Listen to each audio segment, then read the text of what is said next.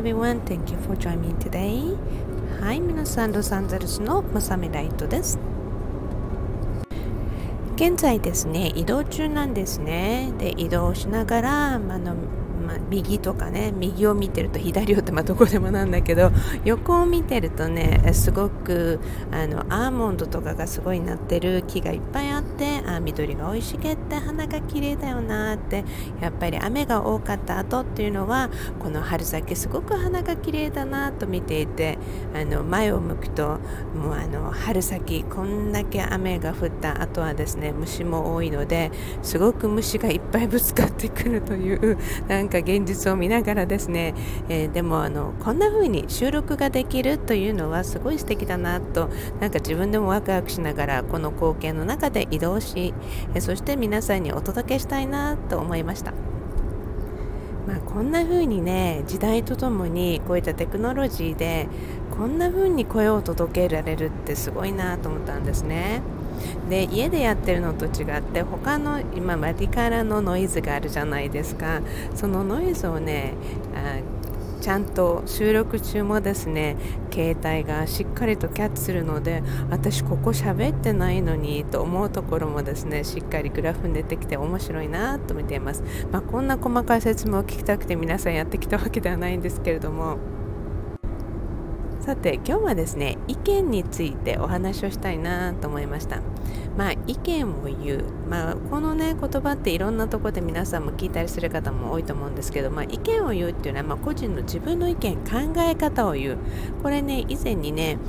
私あのタロットのエミリーちゃんとのライブの時か何かでねそのお話をちらってしたことがあるんですね。やっぱりアメリカの子って意見言うの上手だよねっていう話になったんですね。でものすごく小さい頃からその自分の意見とか考え方を言うってことにものすごく、まあ、練習させてきたりとか学校の場でそういうチャンスが多いんですね。でもねやっぱり、まあ、どこの国であってもまあ、人はそれぞれなのでやっぱりねあの学校でそうはあってもそのやっぱり住んできた環境であったりとか、まあ、親とかでね意見をなかなか言えない人はもちろんいるわけですよね。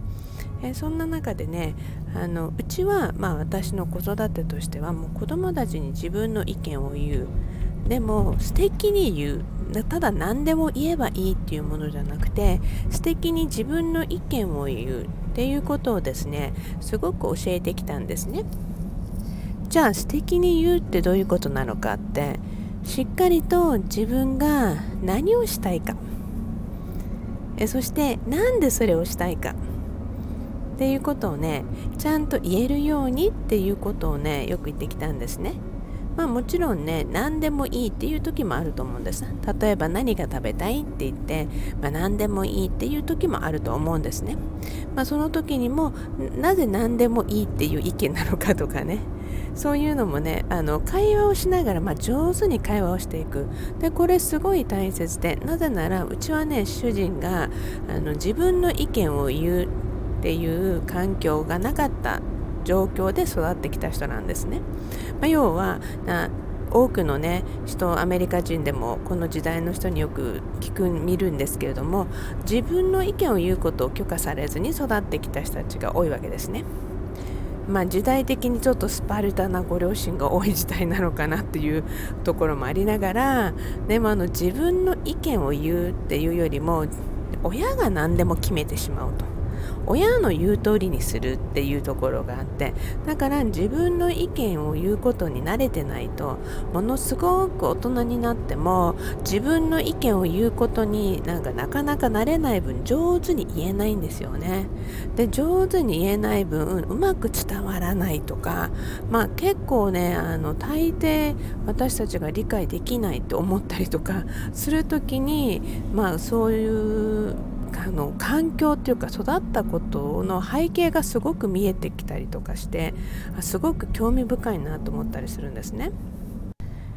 となってくるとねやっぱりこんなことしたいダメとかこれ食べたいダメって言われたりとかねあのそんな風に育っていくの何でもダメって言われたりするとか、まあ、いろいろなね、まあ、幅広くこのお話に関してはいっぱいあるんだけどもそうなってくるとねみんなね自分の意見を上手に言えるように、まあ、大人になった人がねこのライブっていうか聞いてると思うのでぜひそれがね言えるようにしてもらいたいなと思うんですね。そうするとね自分が何を求めてるのか自分が何を考えてるのかやっぱり考えることも必要なんですね。でこれすごくね私的にはねクリーンな考え方だと思うんだけど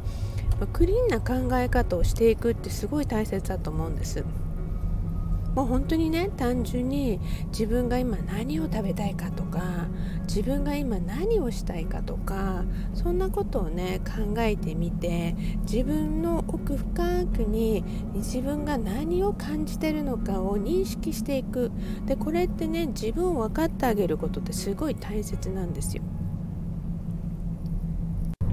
ある意味ねこれって自分に優しくすることでもあると思うのね。なぜなら周りの人とか例えばうちの主人なんかそうだったように親とかに許可されないとか自分がね周りに無視されたりとかっていうようなことを、まあ、周りにうちの主人が無視されたとかそういう話ではなくてね、まあ、親にね自分の意見が通らないとかね、そんな風にしていながらもでもやっぱりね自分ぐらいは自分に優しく自分を受け入れるっていう時に自分の考え方自分が何を求めてるのかっていうことを知る。